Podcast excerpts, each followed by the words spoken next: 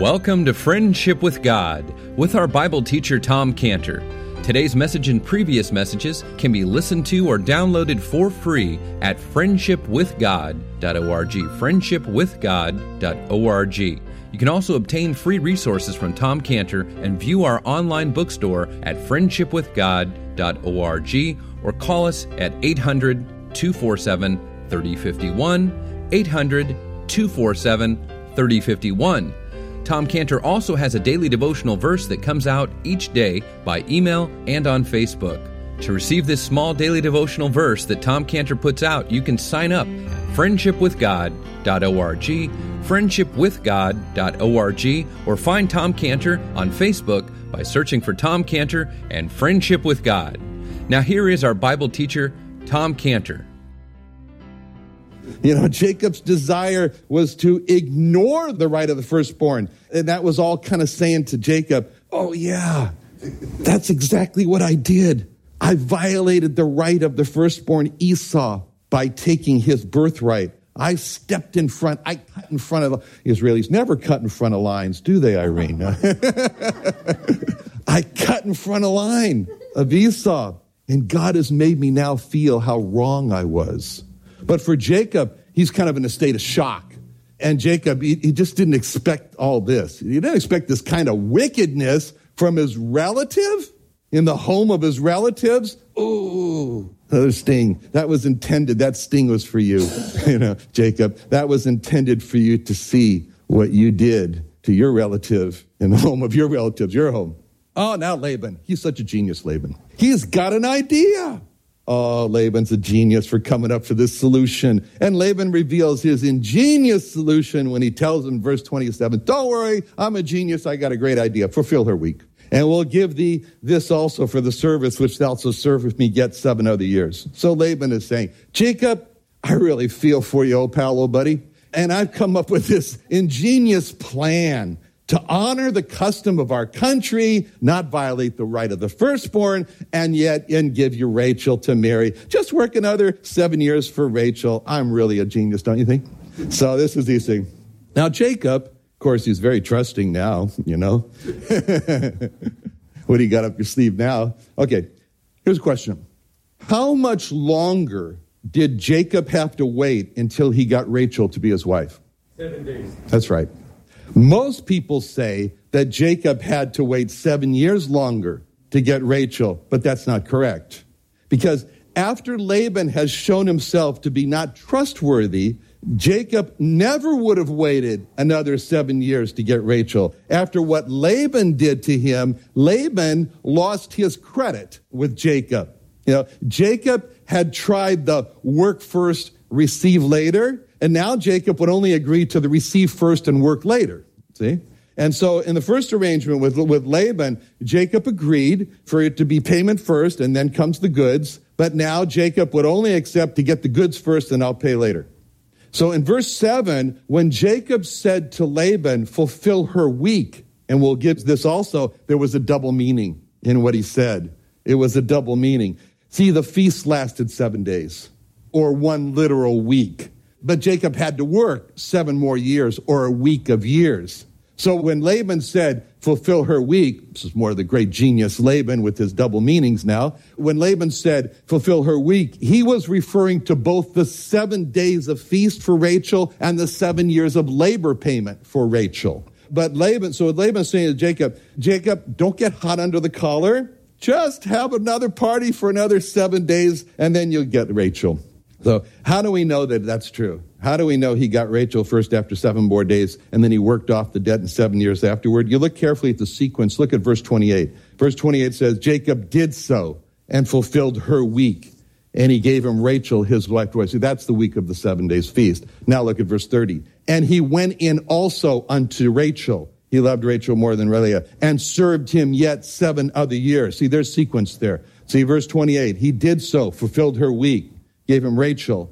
That's the seven days. Verse 30, he went in also unto Rachel, served him seven years. Immediately he went in also unto Rachel, and then he served with him seven other years. Now we see in verse 29, Laban gives to Rachel, his daughter, Rachel his daughter, Bilhah, his handmaid, to be her maid. Same thing like Zilpah. So just as Laban gave to Leah Zilpah, we see Laban here giving to Rachel another one of his daughters with his concubines, Bilhah. And Bilhah means timid, timid, which is the perfect personality for Rachel. She comes on real strong, Rachel. A little bit of Rachel is enough. You know, she comes, you know, a little bit will do you. like Brylcreem. Anyway, but Rachel comes on so strong that, you know, she crushes people around her. So she kind of needs this friend Bilhah as the timid one. Did Jacob love or hate Leah? It's a question. Did, she, did he love or hate? He hated, okay. Did Jacob have any love at all for Leah, would you say? Was there an ounce of love, a tiny amount of love? It just says he loved Rachel more. Well, that's the point. See, in verse 30, it says, He went in also unto Rachel. He loved also Rachel more than Leah. So, yes, he loved Rachel a little bit, some little tiny infinitesimal amount. More, I mean, relative to Rachel, he hated her. He hated Leah, but he had some love because he loved her more. Anyway, so now we see this is a real problem. This, as, God, as far as God is concerned, and God has a response to this problem verse 31, where it says, "And when the Lord saw that Leah was hated, He opened her womb, but Rachel was barren." Now we see how God, eh, this is very interesting because in this verse, we see that God's been monitoring. He's been very close. You know, the TV cameras have been running. You know, he's been sitting in front of the terminal, God has, and is watching what's happening in the home. God is closely monitoring what is happening in his home, in Jacob's home. God closely monitors what happens in our homes. God monitors closely love in the heart. God monitors closely words from the mouth. And we see in those words in verse 31, the Lord saw. That's an amazing statement. The Lord, the Lord saw that Leah was hated. That's amazing. It's amazing because it shows how much God cares. This home was a train wreck. This home was a train wreck of prejudice, of envy, of jealousy, and hatred. No one should have to have to live in a home like that. You know, it's amazing that the children that were born didn't protest and say, this is child abuse to live in this home. it was a terrible place. It was a train wreck, but God cared. God cared, and that's amazing to see these first. The Lord saw the Leah was hated. It's amazing that God did not vomit looking at this home and walk away disgusted by it all. But he didn't because God cared about this home. And it's amazing to see that God does not vomit when he looks at our lives and walk away in disgust. But he doesn't because God cares. Why? God so cared that he gave his only begotten Son, that whosoever believes in him should not perish but have everlasting life. So when the Lord saw that Leah was hated, he responded by opening her womb. And that's funny. I thought it was all about OBGYNs, but anyway, he opened her womb. And he blessed, the Lord blessed the one that was hated by making her fruitful.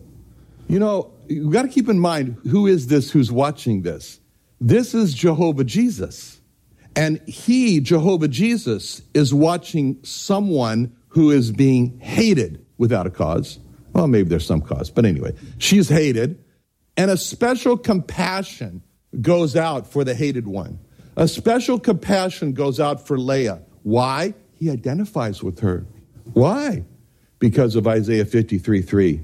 He is despised and rejected of men, a man of sorrows and acquainted with grief. He looks at Leah and he says, I'll be there. I'll do that. I identify with you.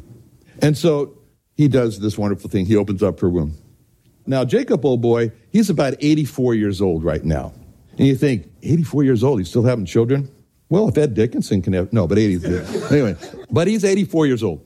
But don't think of that as, as, really old because that's more or less about half the lifetime of a person at this time here. So he's like 40, about the age of my son. I should encourage him.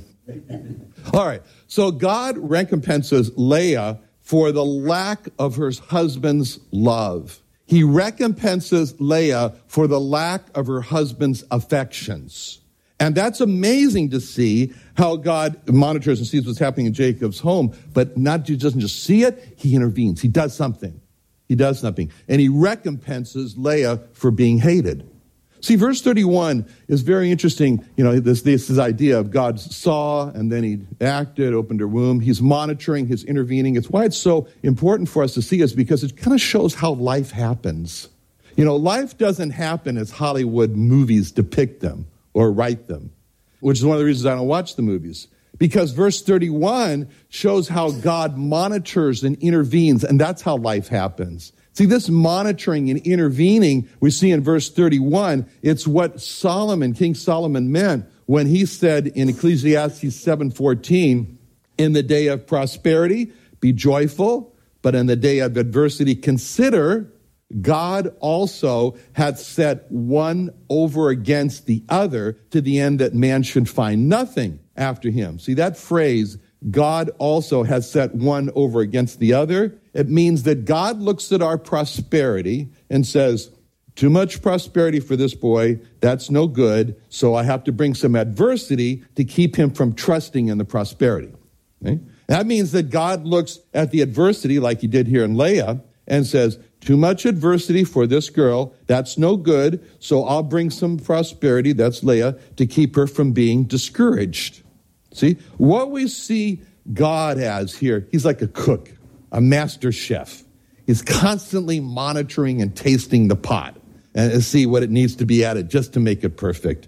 You know, it's the prayer of Agur in Proverbs 30, verses 7 through 9. He said, Two things have I required of thee before I die. It says what they are. Remove far from me vanity and lies. Give me neither poverty nor riches. Feed me with food convenient for me, lest I be full and deny thee and say, Who's the Lord? Or lest I be poor and steal and take the name of my God in vain. See, he prayed that God would not give him poverty or riches. He didn't want riches because of the danger of saying, I have everything, so who's God that I need him?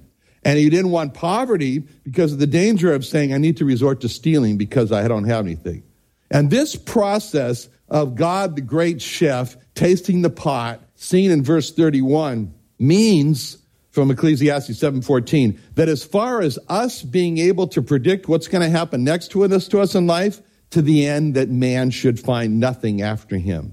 See, we can't know what's going to happen to us next because God's the great chef and he's tasting the pot of our lives and he's deciding, mm, a little, little salt of adversity here is needed. Uh, come into our lives. And we had no idea that was coming. Where'd that come from? To the end that man should find nothing after him. Or God the great chef, he tastes it and he says, you know, I need a little sugar of prosperity here is needed. Some prosperity comes into our lives. We had no idea where that came from. To the end, should find nothing after him. So the work of God, the great chef, that we see in verse 31 of tasting the pot when the Lord saw that Leah was hated and then deciding to add to the pot, he opened her womb. It teaches us what it says in Ecclesiastes 6.12, Ecclesiastes 6.12, who knoweth what is good for man in this life, all the days of his vain life which he spendeth as shadow. For who can tell a man what shall be after him under the sun? Another place, Ecclesiastes 10.14, Fool is full of words. A man cannot tell what shall be, what shall be after him. Who can tell him? See, this leads us to the question if, if all this is happening, then where's our stability in life? Where do we find stability? There's only one stability in life. That's God. You know, what's our, how do we predict what life's going to happen? There's only one prediction of life God. See, that reminds me of one of the exercises at the Grossmont uh, orientation meeting, hospital meeting. I told you. At the end, also at the end, they wanted people to think about how to care for dying people. And so they told the story, kind of different story, but anyway, uh, uh, the story was suppose there is report that has just come in the news that this large meteor, larger than the Earth, is heading right for the Earth. It's going to destroy all life as we know it. But they discovered another planet like the Earth, and there's this spaceship called the Ark, and you can go on it, and you can bring whatever you want on it. So write down, you had to write it down again. Write down what you want to bring on the escape spaceship, the Ark, to go to the new planet. So I took my paper out and, and I thought about Costco chocolate cake. and, but then, more serious side took over. And I thought about the story of Marcellus. I may have told you this before, but there was this very rich Roman nobleman who had a very rebellious son and a very faithful servant named Marcellus. And the rich Roman was coming to the end of his life, and so he decided to make his will, and he decided to give everything he had to his faithful servant Marcellus. But he felt giving his son nothing was not right, so he, he felt guilty over that. So he decided to give his son one wish. So he calls his son in. He tells him, Look, you've been rebellious. I'm not going to give you anything. I'm going to give everything to Marcellus. But, you know, I'm just going to give you one wish at the end here. He asks his son, What do you want for your one wish? And the son says, I want Marcellus. Because if I have Marcellus, I have everything. That's what I wrote down. I wrote down, I want the Lord Jesus Christ. If I have him, I have everything. If I have to leave the earth, go to another planet, all I need is him. So we see in verse 31 how God's great chef, he's tasting the pot, he's monitoring Leah's life, he monitors our lives. We see in verse 31, he's the great chef, sees what's needed, intervenes in Leah's life, he intervenes in our life. See in verse 31 how, how all Leah could depend on in life was the love and faithfulness of God. That's all we can depend on in life.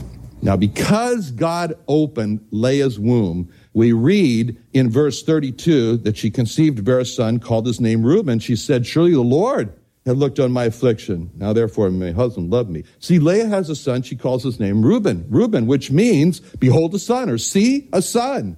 See, that, that's kind of a heartbreak for us when we read this about Leah because, you know, she's holding up her son. I mean, poor Leah. You know, it kind of draws your heart out, you know, love the dog. You know, to, to have compassion. Poor Leah, she's so hated by her husband who, she wants so much for him to just love her that she has a son and she see a son, you know, with this name, see a son. She can see her saying to her husband, see a son. I've given you a son. See a son. Look, Jacob, see the son. Look, Zilpah, see the son? Look, everyone, see the son? I'm really a good person. I'm really to be loved, not hated. Uh, see the son I produced? So that's the background with Reuben. Then Leah said something amazing in verse 32 when she says, Surely the Lord had looked upon my affliction. That's amazing for us. Because you ask the question, when she says, Surely the Lord looked on my affliction, you know, surely Jehovah looked on my affliction, you say, What is this? Leah talking about Jehovah? Leah talking about Jehovah Jesus? What is this? Where did she learn about Jehovah that she should talk about him? You know, did Leah go to a CEF Good News Club? You know, I mean, did she go to vacation Bible school when she was a little girl? How did she learn about Jehovah? Only one source. Only one source she could have found out about Jehovah. Mr. Jacob. Jacob taught about Jehovah. Jacob spoke about Jehovah. Leah found out about Jehovah from Jacob. When Jacob came into the family, Jacob spoke about Jehovah, and that's how Leah learned about Jehovah. And that's why we see Leah giving praise to Jehovah in verse 32. That's a challenge for us. How much are we like Jacob telling people around us about God? How much are people learning about God from what we say? You know, not by our nice works. Your nice works, you don't talk, you're a Mormon. Mm-hmm. Leah learned about God from Jacob. She said, Surely the Lord hath looked on my affliction. What affliction? Well, there was a lot of affliction. She was deceived by her father. She wasn't loved by her husband. Her sister hated her. But she says she had these, Leah had these beautiful qualities of her heart. What Leah lacked in outward appearance, you know, her eyes didn't look so good, but her heart looked beautiful. She had an inward beauty, her love for God. And God esteemed that in Leah. See, what Leah was doing in verse 32 is described by Solomon, King Solomon, Proverbs 3 6, Proverbs 3 6. In all thy ways acknowledge him, he shall direct thy paths. When it says direct, it's the word yashar. Yashar means to straighten. Like, for example, in Isaiah 45 2, I will go before thee and make the crooked places straight. That's yashar. See? Not that these acts of solemn worship, you know, or, or great, great crisis only, but in all thy ways. Then God, when you do that, God says, I'll straighten out your path. He shall yashar thy paths. Why do we do that? Because of what Jeremiah said in Jeremiah 10 23. Oh Lord, I know that the way of man is not in himself. It's not in man that walketh to direct his ways. Man directing his way will go crooked. God directing his way will go yashar. It'll be straight. In all thy ways acknowledge him. And what does that mean? What does that mean? In all thy ways acknowledge him. It means set the Lord always before you. Like David said in Psalm 16:8, Psalm 16:8, I have set the Lord always before me. Because he's at my right hand, I shall not be moved. Right in front of him. David said, I put him right in front of me. He's always in my view. setting. He's always in my view. I consider him, the Lord, as present with me all the time. That would have means to acknowledge him in all the ways. I observe every step that I take, I don't take a step without his advice. That's what it means. I'm constantly asking God for wisdom, knowing what a, what a, liberal giver he is when it comes to wisdom. That's what it means. I'm always consulting his word for direction. I'm always thinking of the Bible for direction. I'm making the Bible my counselor. I'm going to make the Bible my counselor. You know, when I feel like I got to go call somebody, I'm going to look, think of the Bible, call the Bible. That's what David said in Psalm 119, 24. Thy testimonies are also my delight and my counselor, counselors. See, that means to have our goal in our life, to have the Word of God our delight and to be our counselors. You can't do that in a home that's been invaded by the television. You can't. Why? I know the way of man's not in me. It's not in me to direct my steps. I need God. That's what it means to walk not after the flesh, but after the Spirit. When things go wrong, submit to God. When things go well, give God the glory. Constantly acknowledging Him, constantly acknowledging Him, constantly acknowledging that everything we have comes from Him. And it means be still. Be still, Psalm 46:10, Psalm 46:10. Be still and know that I am God. I will be exalted among the heathen. You don't have to worry about that. I'll be exalted in the earth. But you, be still. Know that I am God. You cannot know without being still. When Moses uh, Red Sea in Exodus 14, 13, Exodus 14, 13 says, Moses said unto the people, Fear you not, stand still and see the salvation of God. We cannot see without standing still. You cannot see the salvation of God without standing still. Two very important rules for life be still and know. Be still and see. We need to know the Lord Jesus is God. We cannot know that unless we be still and know that He is God. We need to see the salvation of God. We cannot see it. It happens. We don't see it unless we be still and see the salvation of God. And then to finish in verse, the end of verse 32, she says, Now therefore will my husband love me. Oh, it's sad. And, you know, Leah, not Rachel, seems to really be the one that loved Jacob. Rachel loved herself, but Leah loved Jacob. And he just wanted his love in return. You know, Leah had in her eye this quiet but vehement affection for Jacob. Jacob didn't know what he had. You know, the Lord loves us. The world doesn't love us. You know, John 15 19, 15, 19, the Lord said, If you were of the world, the world would love his own. But because you're not of the world, but I have chosen you out of the world, the world hates you. Stop trying to love the world that hates you, Jacob.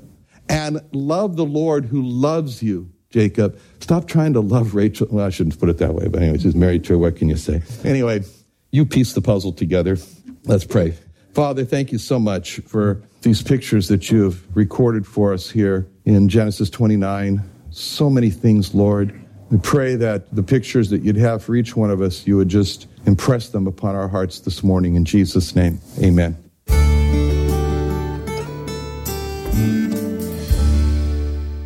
Another wonderful day studying the Bible with our Bible teacher Tom Cantor here on Friendship with God.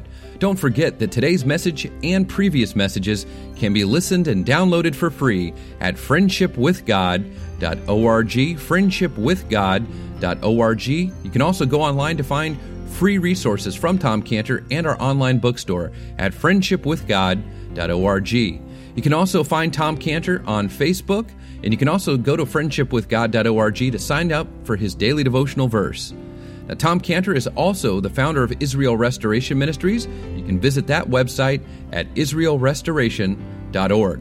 Or you can write Tom Cantor at P.O. Box 711 330, P.O. Box 711 330, Santee, California. That's S A N T E E, Santee, California 92071. Or you can email Tom Cantor at tomcantor that's T O M C A N T O R, Tom Cantor at friendshipwithgod.org. Tom Cantor at friendshipwithgod.org.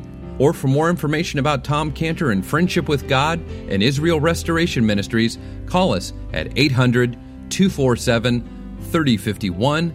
800 247 3051. Thanks for listening to Friendship with God with Tom Cantor. Do you have a heart for Israel and lost Jewish people in America? Then come work in Southern California as a full time or volunteer missionary working with Tom Cantor in Israel Restoration Ministries, reaching lost Jewish people with their Jewish Messiah, Jesus Christ. Hourly wage, 401k, health insurance, company car and phone, and other amazing benefits. Call us 800 247 3051. 800 247 3051. IsraelRestoration.org. Looking for an exciting career in the medical field or biotech industry?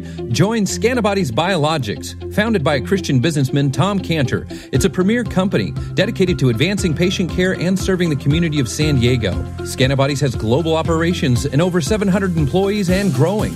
And if you have a heart for people and a desire to join a leading biotech company, call us 619 258 9300. 619 258 9300. Scantibodies.com. That's scantibodies.com.